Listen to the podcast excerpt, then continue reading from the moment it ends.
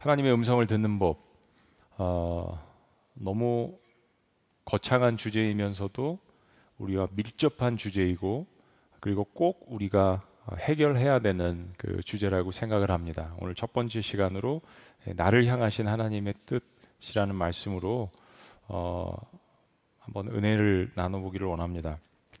그 어느 통계에 의하면 어, 사람이 하루에 한 사람이 보통 이렇게 결정하는 에버리지 평균이 한 300개에서 400, 어떤 사람은 한 500개 정도 결정을 한다고 합니다. 대부분의 것들은 우리가 수를 세지 않고 의식을 하지 않아서 그렇지 한 사람은 적어도 300개 이상의 결정을 매일 한다는 이야기입니다. 그 중에서 의식적으로 우리가 하는 중요한 결정들이 있기는 하죠. 그러나 무의식적이건 의식적이건 우리는 이렇게 많은 결정들을 한다라는 것입니다.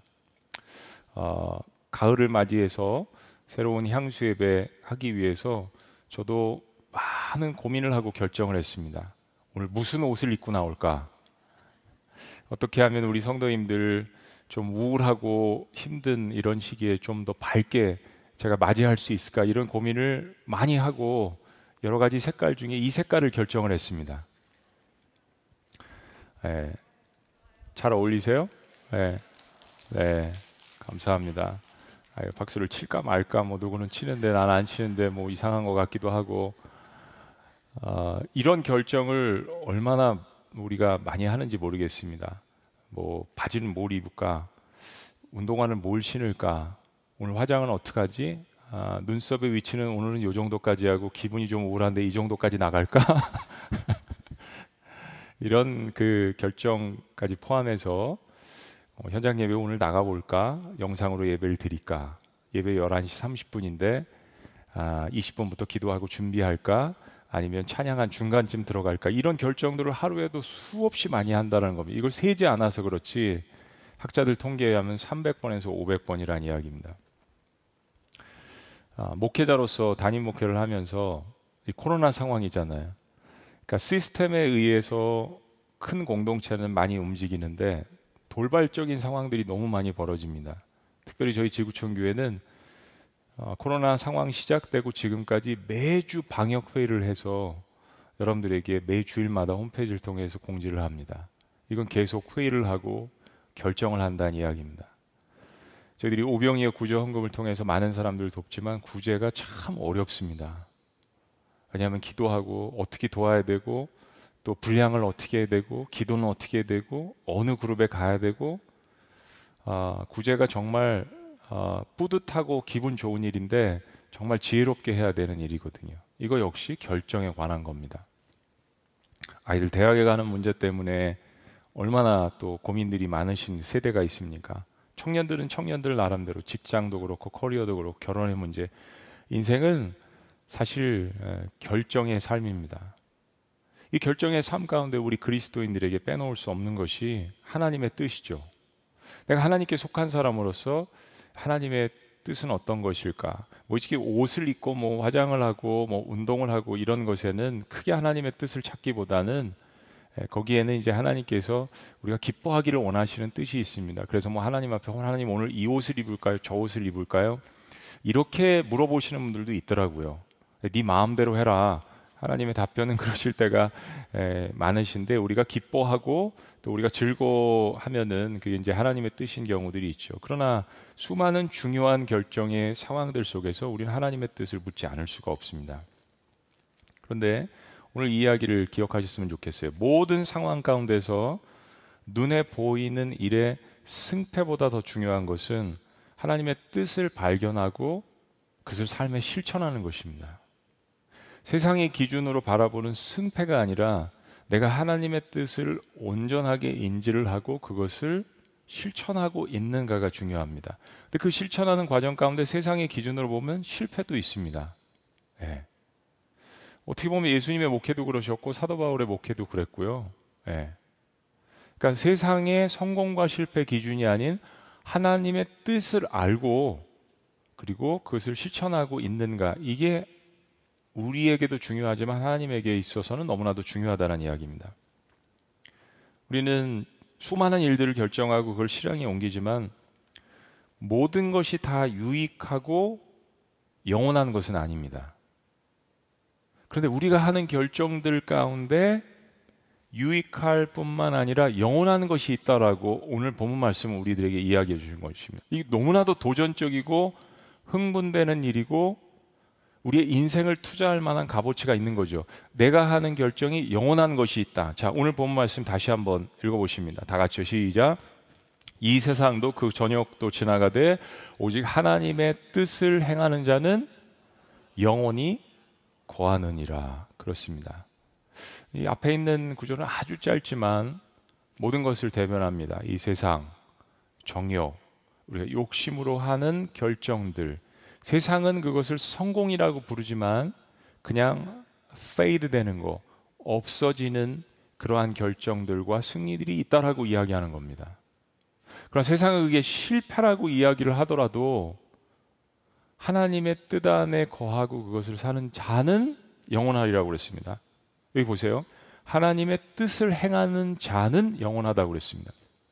단순한 결정이 영원한 것이 아니라 그것을 결정하는 자가 영원하다는 말씀. 이거 너무 중요한 이야기입니다.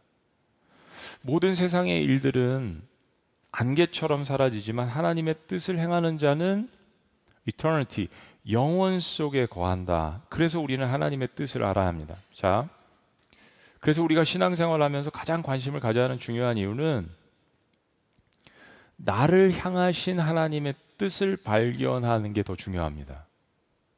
나를 향하신 하나님의 뜻. 하나님을 믿는 하나님의 자녀로서 하나님의 뜻을 구별하지 못하면 그것보다도 슬프고 사실 맥빠지는 일이 없죠. 이번 이제 가을 향수 예배를 통해서 시대가 시대이니만큼 고민하면서 이 주제를 선택을 했습니다. 우리가 기도 시리즈도 했고요. 사실 시편 말씀했지만 그것도 역시 기도 시리즈의 적용 부분이고요. 또 작년에 시대를 분별하라 아, 시리즈를 통해서 어떻게 우리가 이 시대를 살아나가야 하는가.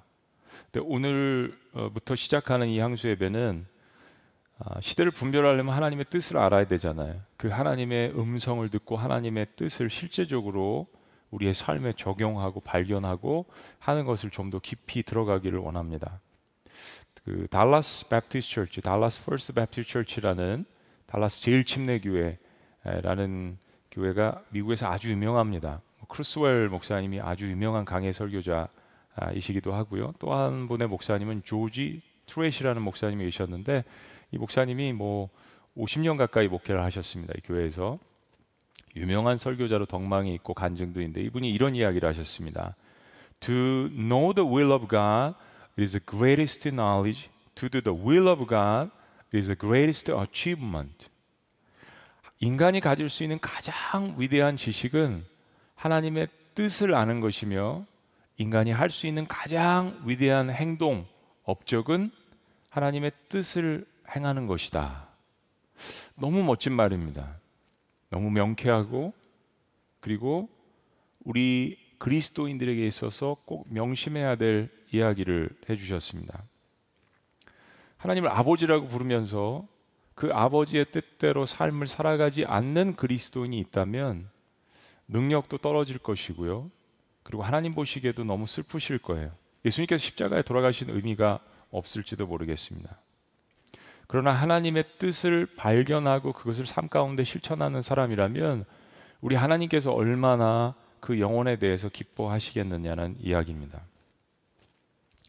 어, 영성신학자인 게일 토마스가 이런 이야기를 했는데 기도, 기도 시리즈 때 한 번 말씀을 드렸던 것 같아요.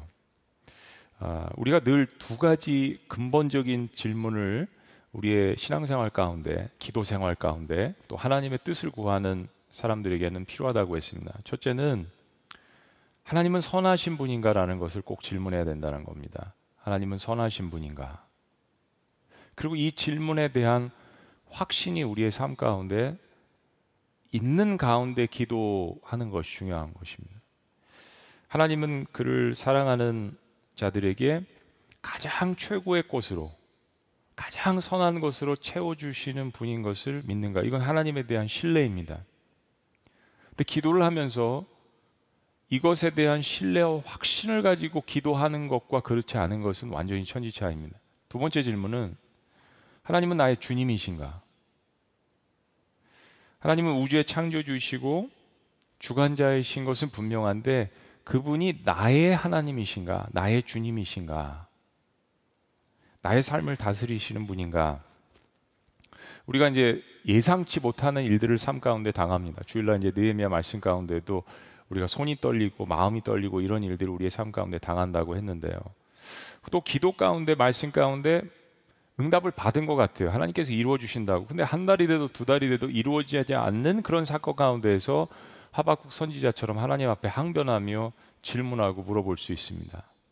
또 하나님의 성품은 거룩하신데 분명히 성경적으로 이거는 하나님의 성품 가운데 용납하실 수 없는 일인데 왜 지금 우리의 시대, 우리의 삶 가운데, 우리의 자녀들 가운데 왜 이런 일들이 불의가 득세하는 것 같고 하나님 왜 이렇게 일어납니까?라고 하나님 앞에 하박국 선지자처럼 시대를 살아갔던 선지자들처럼 이렇게 질문을 할 수가 있습니다.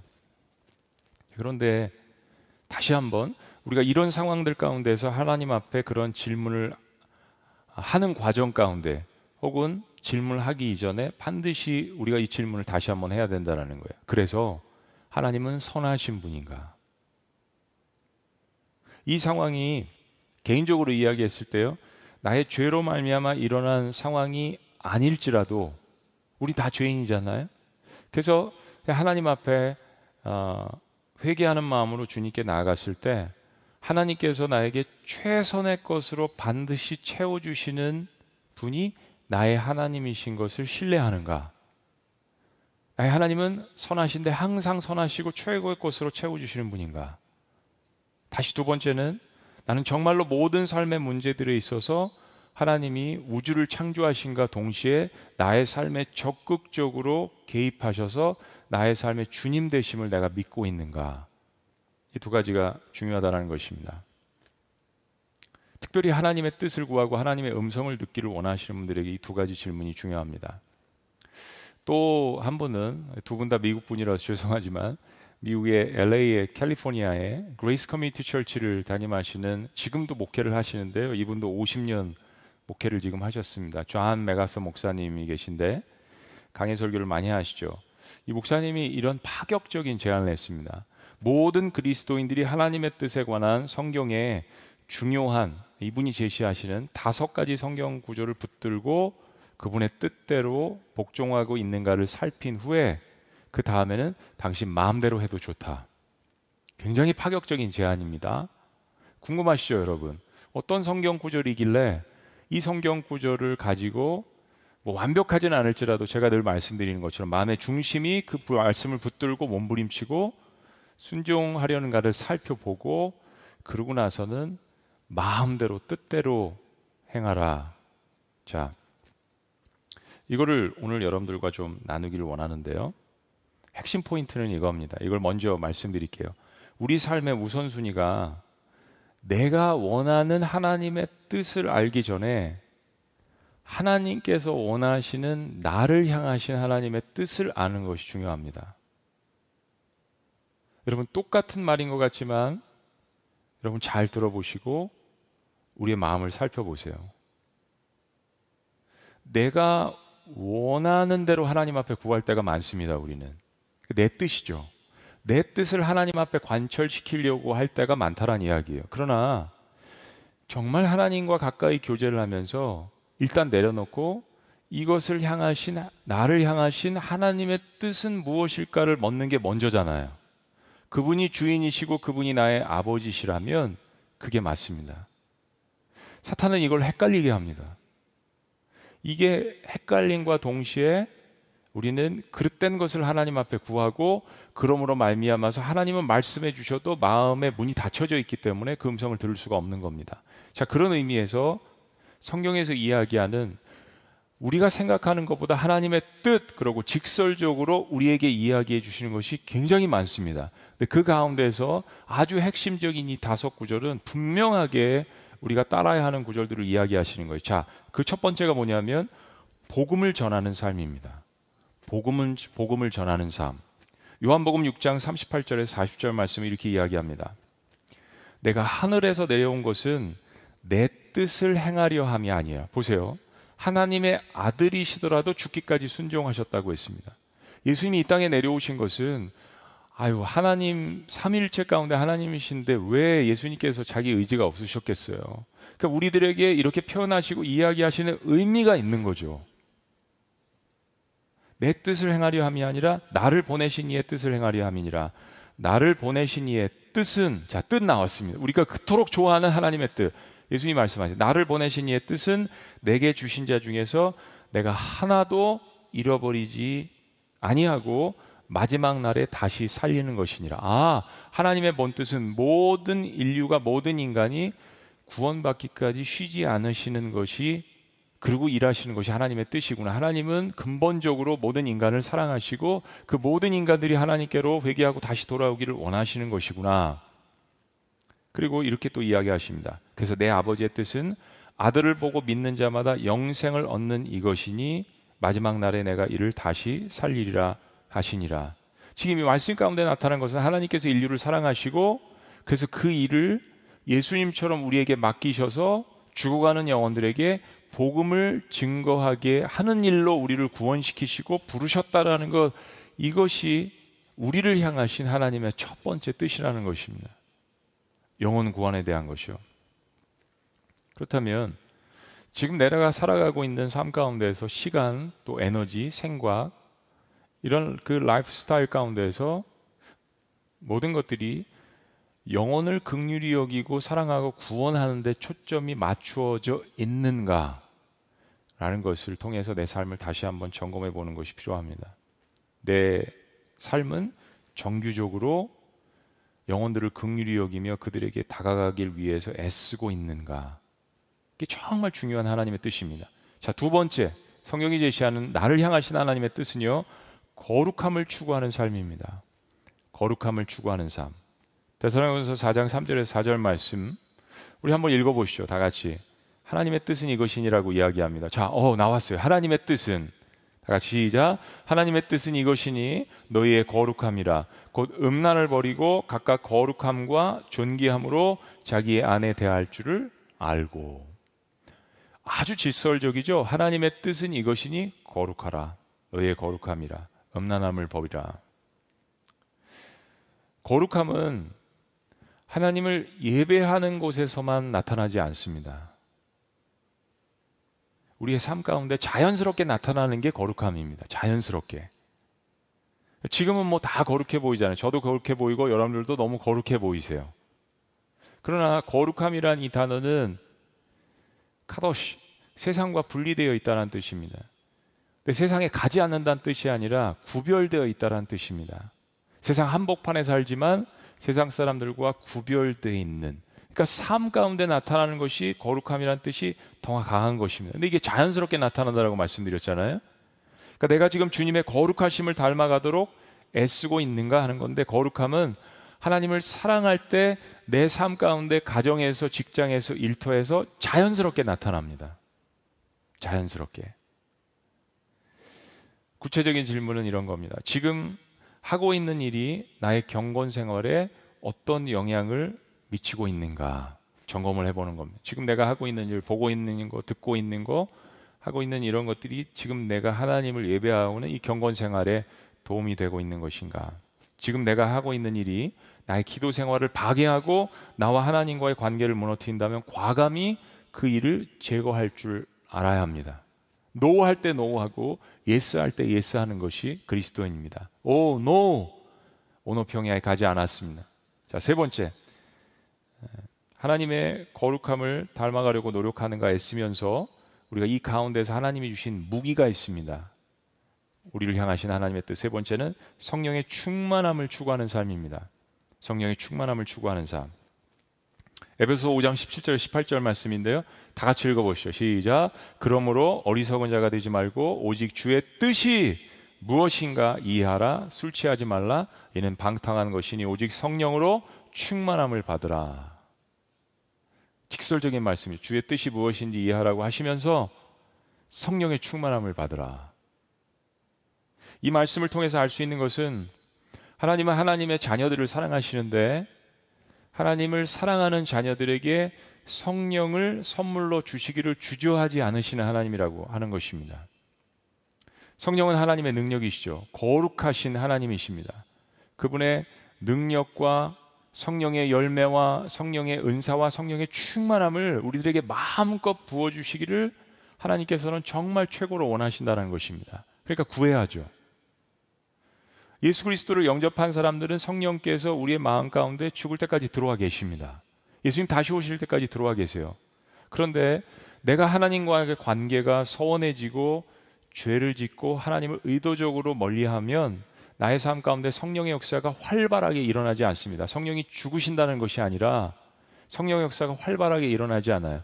그래서 하나님께서는 성령의 충만함을 받으라라고 말씀하셨는데 이 성령의 충만함은 리필 되는 것입니다. 다시 채워지는 것이요. 내가 소원하고 하나님을 사랑하고 원하는 만큼 하나님께서 우리의 삶 가운데 채워주신다고 했습니다. 자동차에 기름이 바닥났을 때 어김없이 주유소로 달려가서 채우는 것처럼 여러분들 향수협에 늦게 끝나면 시장 하시잖아요. 얼른 달려가셔서 당뇨가 떨어진 거 채우시는 것처럼 영적인 일도 역시 마찬가지란 이야기입니다. 술로 채우는 것이 아니라 방탕함으로 채우는 것이 아니라 그 허무함을 세상적으로 채우는 것이 아니라 성경의 충만함으로 채우라고 말씀하셨고 그 충만함을 간구하는 자들에게 하나님께서 채워 주신다라고 분명, 분명히 우리에게 약속하신 것입니다. 이게 하나님의 뜻이라는 겁니다. 얼마나 많은 시간 우리가 하나님의 뜻을 간구하며 결정을 할 때 하나님 성령의 충만함을 저에게 채우셔서 그 성령의 충만함을 가지고 지혜를 가지고 제가 분별하고 하나님의 뜻을 따를 수 있도록 도와주세요라고 기도하는가 질문해야 합니다. 자, 네 번째. 우리를 향하신 하나님의 뜻은 선을 행함으로 고난 받는 일이라고 이야기합니다. 선을 행함으로 고난 받는 일. 참 우리가 주저하는 일이죠. 싫어하는 일입니다. 베드로전서 3장 17절 말씀. 선을 행함으로 저는 옛날 성경으로 성경 구절을 많이 외웠기 때문에 좀 힘들어요. 옛날 옛날 성경에는 뭐라고 돼 있어요? 선을 행함으로 기억나세요? 옛날 성경에는 애매히 고난을 받는 것이 그렇게 돼 있습니다. 기억나시죠? 애매히 좋은 표현인 것 같아요. 선을 행함으로 애매히 고난 받는 것이 하나님의 뜻일진데 악을, 악을 행함으로 고난 받는 것보다 나으니라. 그러니까 우리의 삶 가운데 하나님의 일을 행하면서 고난이 있다 없다 있습니다.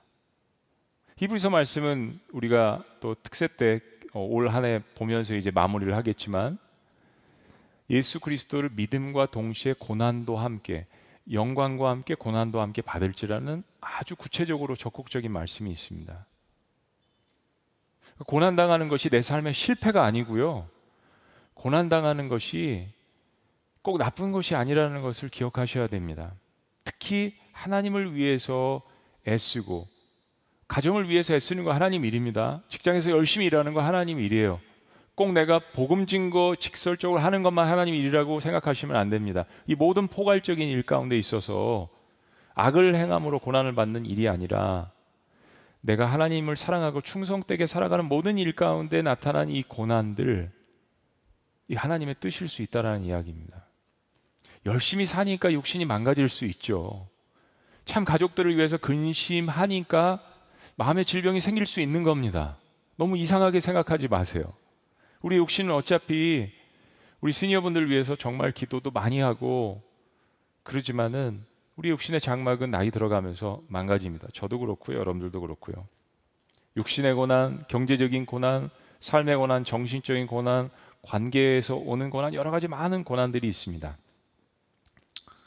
근데 선을 행함으로 받는 고난 하나님의 뜻이라는 이야기예요. 어떤 일을 하면 힘들고 고통이 따르고 오해와 비난이 있을 수 있습니다. 리더로서 어, 또큰 결정을 할 때 그런 비난은 올 수 있습니다.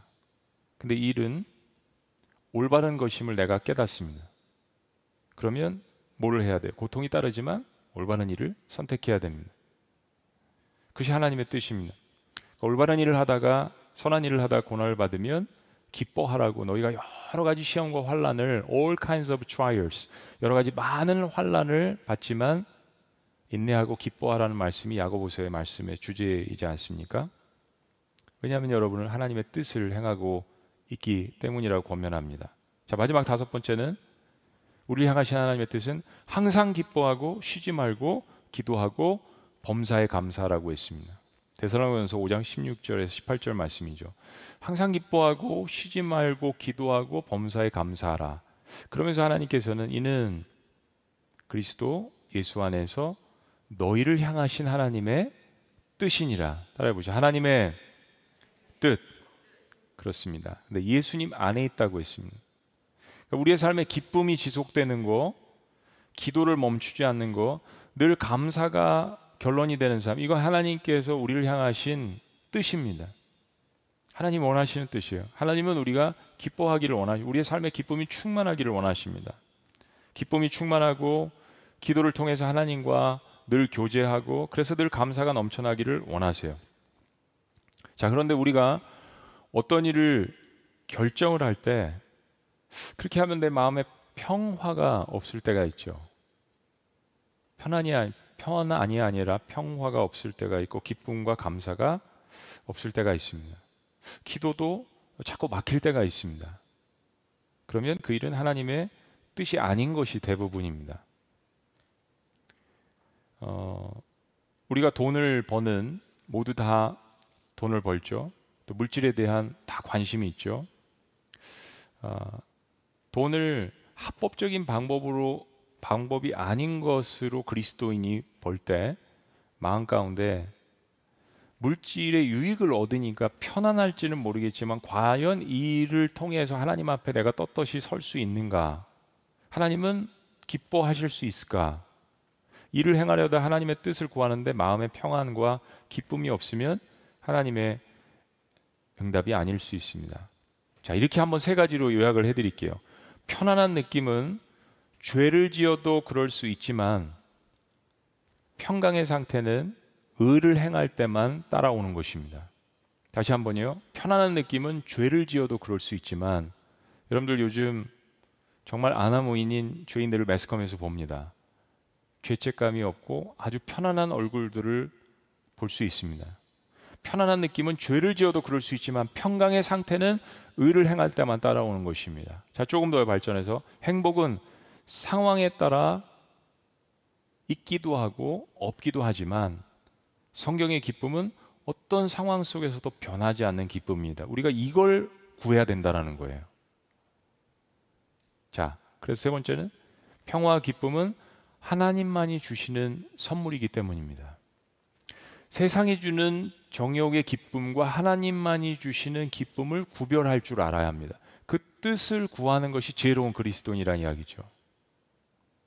자, 지금 말씀드린 우리를 향하신 하나님의 뜻 네 번째와 다섯 번째가 혼돌될 수 있는데 제가 예화를 하나 들겠습니다. 우리가 잘 아는 그런 지금 일어나고 있는 그런 일들이에요. 수많은 순교하는 그리스도인들이 있습니다. 지금 이제 아프가니스탄 땅에서 그리고 우리가 미얀마를 통해서도 많이 기도하는데 미얀마에는 우리 침례교인들이 많습니다. 아도나람 저스슨이라는 분이 나중에 자세하게 말씀드리겠지만 남침례교 선교사로 가셔서 카렌조, 카친조 복음을 많이 증거해서 그 족속들의 90%는 침례교인입니다. 그런데 지금 많은 그리스도인들이 어려움을 당하고 있죠. 어, 이슬람으로 개종하면 특권도 누리고 살려준다고 하지만 많은 사람들이 이를 거부하고 죽음의 길을 택합니다. 순교의 길을 택합니다. 또 신앙을 지키려고 하면 추방을 당하기도 합니다. 근데 이런 상황을 당할 때 하나님의 뜻을 이제 구하죠. 가족의 문제도 있고 자녀들의 문제도 있고 이게 너무 힘든 문제잖아요. 간절히 구합니다. 이해할 수 없는 상황들도 참 많습니다. 왜 하나님께서 이런 그 어려운 상황들을 주시는가? 그러니까 우리가 한 끼 두 끼 먹는 걱정에 대한 기도, 어떻게 하면 건강하게 더 잘 살 수 있을까? 어떻게 하면 집을 더 잘 팔 수 있을까? 라고 걱정을 할 때 지구 반대편에서는 어떻게 하면 신앙을 잘 지킬 수 있을까? 라고 하나님 앞에 부르짖는 영혼들이 많이 있다라는 것입니다. 제가 처음에 말씀드린 기도가 잘못됐다라는 기도가 아닙니다. 그런데 똑같이 인간이지만 지구 반대편에서 또 그런 기도와 울부짖음이 있다라는 것도 기억을 해야 돼요. 근데 자, 그런 기도를 할 때 마음에 두려움이 있죠. 그런 결정을 할 때. 내가 죽으면 우리 자녀들은 어떡하나? 나는 순교하고 신앙을 지키지만 우리 자녀들은 어떡하나? 또 꼭 또 그 극단적인 탈레반이나 알카이다들은 아주 고통스럽게 죽이기 위해서 부모들이 보는 앞에서 자식들을 먼저 죽이잖아요. 얼마나 고통스러워요. 얼마나 하나님의 뜻을 애타게 간절히 간구하며 신앙은 버리기 싫고 가족들은 살리고 싶고 그 마음 가운데 갈등과 그 마음 가운데 분노와 그 마음 가운데 슬픔과 그쵸 두려움과 이런 것이 막 오버랩되고 가지 않겠어요? 그런 극단적인 것은 아니지만 여러분들도 신앙생활 하시면서 하나님의 뜻을 구하는 가운데 그런 걸 경험하실 때가 있을 겁니다. 평안하지 않은 것 같을 때가 있어요. 그런데 하나님의 뜻인데 지금 현재 마음이 불안하고 그럴 때가 있습니다. 그래서 네 번째와 다섯 번째를 여러분들이 그 가운데서 분별하셔야 합니다. 그러나 그 뜻이 정말 하나님의 뜻이라면 기도하는 과정 가운데 힘들지만 그러한 마음들이 있지만 그러나 결국에는 하나님께서 우리의 마음 가운데 확신과 그리고 그것을 능히 이길 수 있는 평안을 주신다라는 것을 믿고 경험하셔야 합니다. 순교자들은 그 순간에 하나님께서 그것을 주셨기 때문에 타협하지 않았던 것입니다. 죽음이면 사실은 인생의 끝이지만 우리의 신앙생활 가운데 그것을 여러 차례 경험을 해봐야 되는 거예요. 내가 이것을 하면 불이익을 당하는데 이거 분명히 하나님의 뜻인 것 같고 그래서 마음이 불안하기도 하지만 하나님께 기도하고 하나님의 뜻을 따르기를 원합니다라고 기도했을 때 하나님께서 그 순간 마음 가운데 평안을 주시고 확신을 주시고 분명히 이것은 불이익 같은데 그러나 하나님께서는 나의 마음을 채워주시는 이거를 신앙생활 가운데 경험을 해야 다시 영적인 전쟁과 그런 어려운 상황이 나타났을 때 분명히 하나님을 다시 한번 신뢰하고 그래 맞아. 하나님은 선하신 분이야. 항상 선하신 분이야. 그리고 그분은 우주를 창조하시고 지구를 돌리시는 분인과 동시에 지금 나의 하나님이시오 그래서 하나님 제가 불안하고 힘들고 두려운 마음이 있지만 하나님 지금 이 시간이니까 저의 손을 강하게 하여 주옵소서. 저의 마음을 담대하게 하여 주옵소서. 라는 기도를 할 수 있는 겁니다. 전에 경험을 했기 때문이죠 그러니까 신앙은 우리 머릿속에 들어있는 것이 아니라 하나님이 주신 이 말씀을 실제로 이런 상황 가운데 고난의 삶 가운데 말씀을 적용해서 성공과 실패가 아닌 승리를 맛보고 경험해야 합니다. 그래야 다시 일어날 수가 있는 것입니다. 그리고 간증하고 다른 사람들을 다시 한번 일으킬 수 있는 것입니다. 자, 이 말씀을 통해서 마지막으로 우리의 삶에 좀 더 구체적으로 적용해 보기를 원합니다. 하나님은 우리가 어떤 고난이나 시험의 상황을 겪을 때 우리 스스로 낙심하고 실망하고 불평하고 자포자기하기를 원하시지 않습니다. 자, 첫째, 하나님은 우리 마음에 그래서 하나님이 주신 평화를 잃지 않기 위해서 힘쓰셔야 합니다. 우리 마음에 하나님이 주신 평화를 잃지 않기 위해서 힘쓰셔야 합니다. 중요합니다. 우리 마음의 평화를 잃어버리는 것은 사탄이 가장 원하는 일입니다. 그것을 흐트러 버리려고 분별력을 흐트러 버리고 마음의 중심을 흐트러 버리려고 그런 일들을 사탄이 제공을 하는 것입니다. 자문 말씀에 견고한 성을 지키는 일보다 마음을 지키는 일이 더 어렵다라고 이야기했습니다. 그만큼 마음의 평화가 깨지면 다른 것들이 깨지는 것입니다. 근데 하나님의 사랑에는 두려움이 없다라고 이야기했습니다. 그래서 두려운 마음이 들 때마다 하나님은 나를 사랑하시고 가장 선한 것으로 베풀어 주시는 하나님이라는 그 말씀을 기억하며 마음의 평화를 잃지 않으시기를 원합니다. 베드로전서 5장 7절은 이야기합니다. 너희 염려를 다 주께 맡겨 버리라. 맡겨 버려라. Cast out 던져 버려라. 이는 저가 너희를 권고하심이라. 하나님 붙들어 주신다는 이야기입니다. 둘째, 어려운 일을 겪으며 서로 마음 상하고 서로 싸우지 않도록 힘쓰셔야 합니다. 서로 마음 상하고 서로 싸우지 않도록 힘쓰셔야 합니다. 사탄은 διάβολος 갈라놓는 일을 합니다. 폭탄을 던집니다. 사랑과의 관계 사이를 흐트러 놓습니다. 가정을 깨뜨려뜨리고 공동체를 무너뜨리려고 온갖 수단과 방법을 동원합니다. 그때 하나님의 사람들은 본능적으로 깨달아 합니다. 평화를 깨뜨리려고 하는구나. 공동체를 깨뜨리려고 하는구나. 다시 한번 거기에 대해서 선언하고 서로가 다투지 않도록 싸우지 않도록 힘써야 합니다. 혈과 육에 대한 싸움이 아니라는 것을 빨리 깨닫고 근본적인 문제를 하나님 앞에 올려드리는 것이 중요합니다. 세 번째는 여러분에게 해악을 주고 힘들게 한 사람들을 용서하고 감싸주고 기도하는 것입니다. 여러분에게 해악을 주고 힘들게 한 사람들 용서하고 감싸주고 기도하는 것이 아닙니다. 그 쉽지 않지만 하나님께서 우리에게 이것을 주신 유익이 있습니다. 여러분 증오와 분노를 계속 갖고 있으면 마음 가운데 사라지는 게 뭐죠? 평화입니다. 은혜입니다. 상처가 내 정체성이 되지 않도록 어떤 사람들은 상처를 평생의 정체성으로 삼고 있는 사람들이 많습니다. 그래서 청소년들이나 청년들한테 제가 그 설교를 사실은 많이 하는데 상처를 정체성으로 살고 있는 사람들이 있습니다. 거기서 벗어나지 않으려고 해요. 마음 가운데 그러나 분노와 증오가 있으면 능력과 평화와 은혜가 점점점 사라지게 되어 있습니다. 이건 나의 결정이죠. 하나님의 분명한 뜻은 원수를 사랑하라고 했습니다. 용서한 일이 쉽지 않지만 나의 유익과 나의 능력과 관계된 일이라면 결단해야 합니다.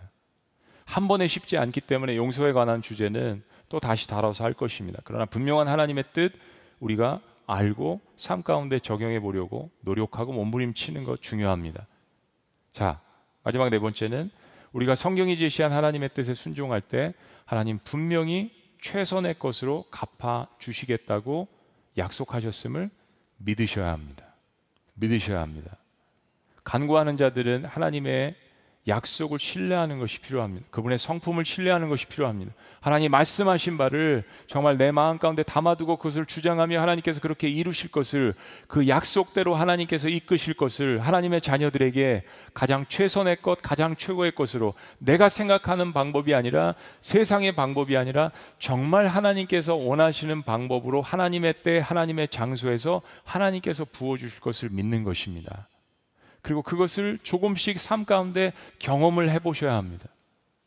그리고 그 경험을 통하여서 하나님이 어떤 분이신지를 깨닫고 또 말씀을 찾아서 그것을 삶에 적용해보고 그 기쁨 가운데서 어둠의 세력들이 물러가고 점점 하나님의 뜻을 행하는 것이 얼마나 내 삶 가운데 행복하고 기쁜 일이고 때로는 상황이 변하지 않더라도 하나님의 뜻을 행하는 것을 통하여서 하나님의 영광 받으시고 내 삶에 궁극적인 축복이 있다라는 것을 경험하고 믿으시기를 주의 이름으로 축복합니다.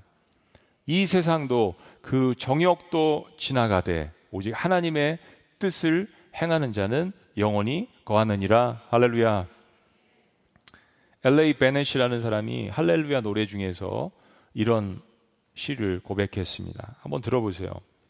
하나님이 나를 죽이실지라도 하나님의 주권적인 뜻 안에서 쉬리니 나를 고요히 감싸는 하나님의 팔을 느끼는 기쁨을 위함이로다. 하나님이 나를 죽이실지라도 할렐루야 노래하리니 하나님이 나를 죽이는 그곳이 바로 찬양의 대문이기 때문이다. 하나님이 나를 죽이실지라도 외치리라 하나님이시여 하나님의 뜻과 나의 뜻이 하나입니다. 살리시든 죽이시든 뜻대로 하소서 하나님의 뜻대로 하소서 크게 외치리라 하나님이 나를 죽이실지라도 내 영혼은 오로지 하나님만을 신뢰하리니 그렇게 해도 되기 때문이 아니라 그렇게 해야 하기 때문이로다. 그럼 만약 이런 고백을 우리의 삶 가운데서 반복적으로 하신다면 어둠의 세력과 어둠의 권세와 두려움과 근심은 물러갈 것입니다. 한 번의 고백이 아니라 불평도 습관이 되는데 감사와 하나님을 향한 사랑의 고백도 우리의 삶 가운데 습관이 된다면 얼마나 많은 축복이 하나님의 뜻 안에서 우리의 삶 가운데 펼쳐질 것입니까? 우리 그리스도인들은 하나님의 이 약속의 말씀을 붙들고 하나님의 뜻을 발견하고 이것을 삶 가운데 행하는 것을 인생 가운데 가장 큰 행복과 기쁨으로 살아가시기를 주의 이름으로 축원합니다. 기도하시겠습니다.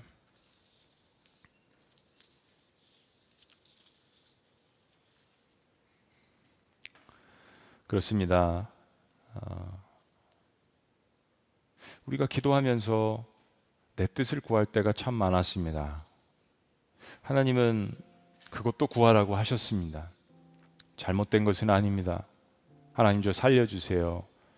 제 건강, 경제적인 여건, 관계, 직장, 자녀의 문제, 정서적인 문제 간구해야 합니다. 살려달라고 부르짖어야 합니다. 그러나 그런가 동시에 나를 향하신 하나님의 뜻은 어디 있습니까? 라고 나의 아버지께 한 번쯤은 물어봐야죠. 하나님, 저의 뜻은 이건데 하나님의 뜻과 부합되나요? 저를 향하신 하나님의 뜻은 무엇입니까? 그리고 마지막 기도할 줄 알아야 합니다. 살리시든 죽이시든 하나님의 뜻대로 행하여 주옵소서. 저는 하나님을 사랑하고 가장 최고의 것으로 하나님의 자녀들에게 베푸시는 하나님임을 믿습니다. 라고 고백하는 이 놀라운 고백이 우리 모두에게 있기를 원합니다. 살아계신 하나님, 주님 앞에 울부짖으며 우리의 상황을 아뢰며 우리의 아픔을 아뢰며 기도하는 하나님의 백성들에게 하늘면을 열어주시고 그들을 치유하시고 회복시키시고 구원하시는 것이 하나님의 뜻인 것을 믿습니다. 그 구원을 경험한 하나님의 백성들이 하나님의 사람들이 그 구원을 선포하게 하여 주시고 거룩한 삶을 살아가도록 몸부림치게 하여 주시고 그리고 무엇보다도 하나님 앞에 온전히 영광 돌리며 날마다 기뻐하고 감사하는 삶을 살 수 있도록 주님께서 축복하여 주시옵소서. 하나님의 백성들을 악한 사탄의 권세가 건드리지 않도록 주께서 붙들어 주시고 날마다 능력을 주시는 성령의 충만함을 구할 수 있도록 역사하여 주시옵소서. 어둠이 물러가게 하여 주시옵소서. 근심이 물러갈지어다. 놀라우신 예수 그리스도의 이름 능력의 이름으로 기도합나이다. 아멘. 아멘. 우리 자리에서 다 같이 일어나시겠습니다. 우리 주신 말씀 생각하며 찬양하는데 가사가 이렇습니다. 주의 약속이 아득하여도 나의 자리를 힘써 지키리 주의 마음에 합한 자 되어 그 길 기꺼이 나 걷게 하소서. 우리 그런 고백 주님 앞에 기도하는 마음으로 전심을 올려드리며 기도합니다. 주의 약속이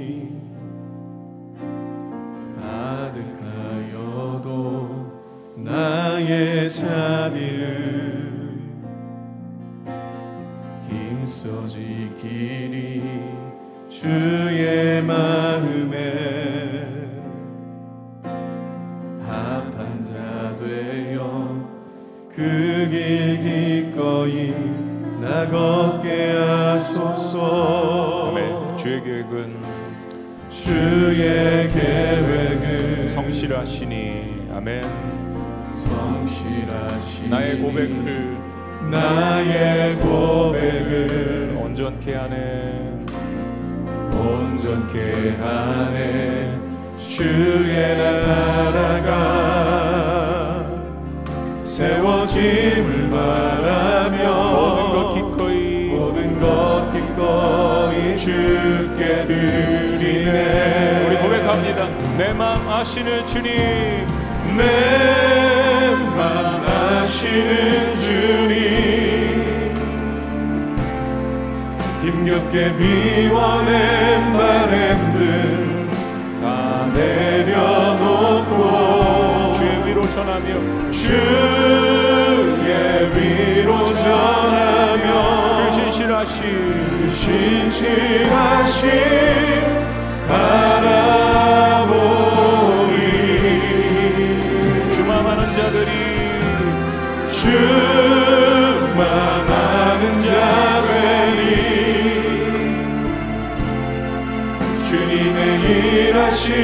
비추는 그 통로 되어 주의 나라 위하여 주의 나라 위하여 내 소망 넘어 주 뜻 이루 소서 다시 한번 고백합니다. 주의 약속이 아득하여도 우리의 상황을 주님 앞에 고백합니다. 주의 약속이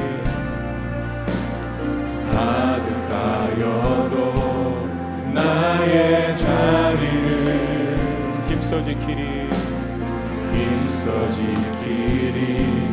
주의 마음에 합한 자 되어 합한 자 되어 그 길 기꺼이 나 걷게 하소서 계획은 성실하시니. 주의 계획은 성실하시니 나의 고백을 온전케 하네. 온전케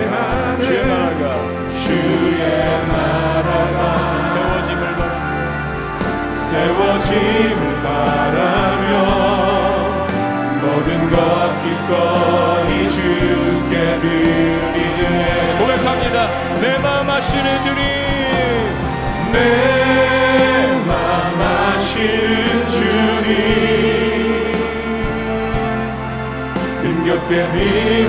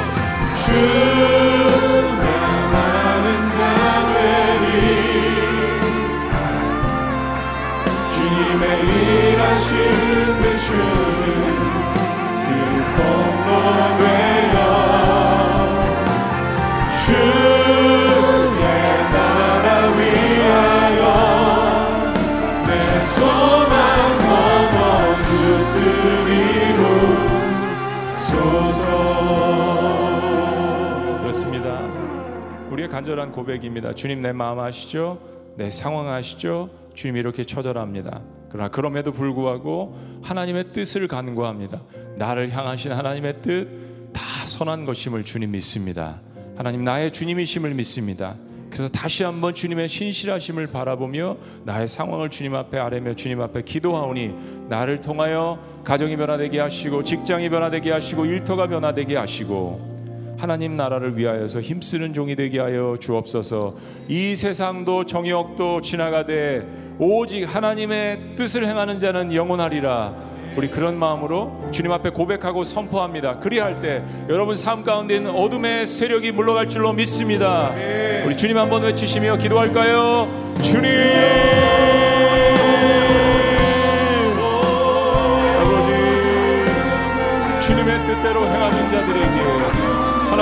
놀라우신 하나님의 축복과 능력과 성령의 충만함이 있기를 간절히 간구하오니 하나님의 뜻을 간구하고 그것을 행하는 것을 인생 가운데 가장 큰 기쁨으로 여길 수 있도록 주여 축복하여 주시옵소서.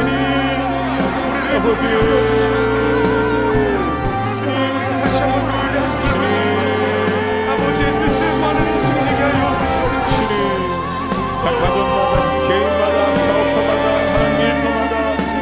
섬기는 모든 가정 가운데에서 하나님 불의하고 힘든 일을 당할 때마다 주께서 위로하시고 붙들어 주시고 격려하시고 다시 일으켜 주시고 주님 내 손을 강하게 하여 주옵소서.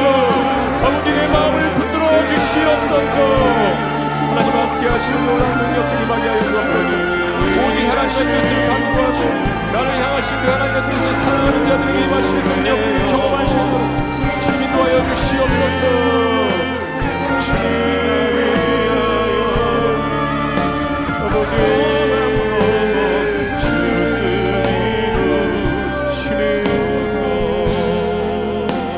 아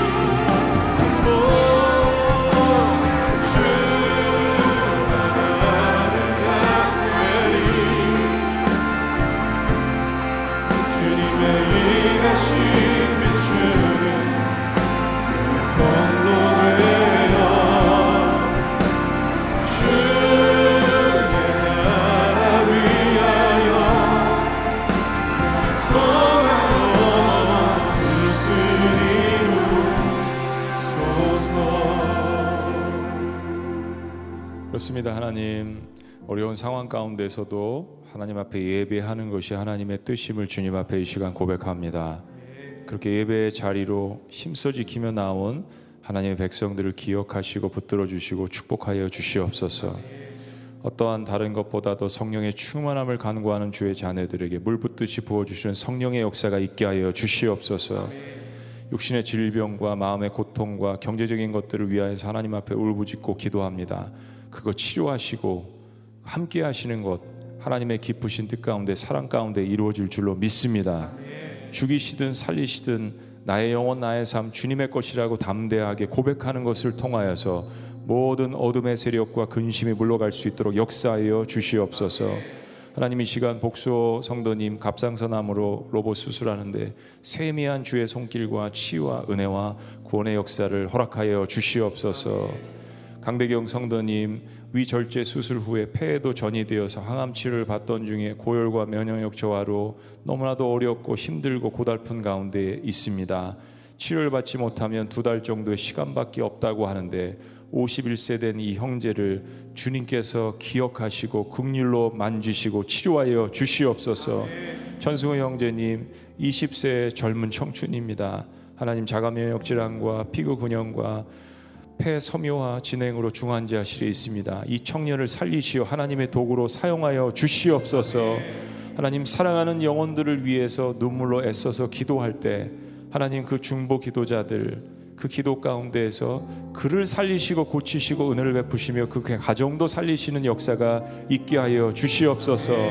하나님의 뜻을 구하는 자들 영원히 거하리라는 오늘 주신 축복의 말씀을 기억하며 우리의 삶 가운데 다시 한번 담대함을 얻고 향수 예배 시리즈를 통하여서 하나님의 뜻을 행하는 자들이 이 땅 가운데 우리 공동체에 많이 일어날 수 있도록 주께서 인도하여 주시옵소서.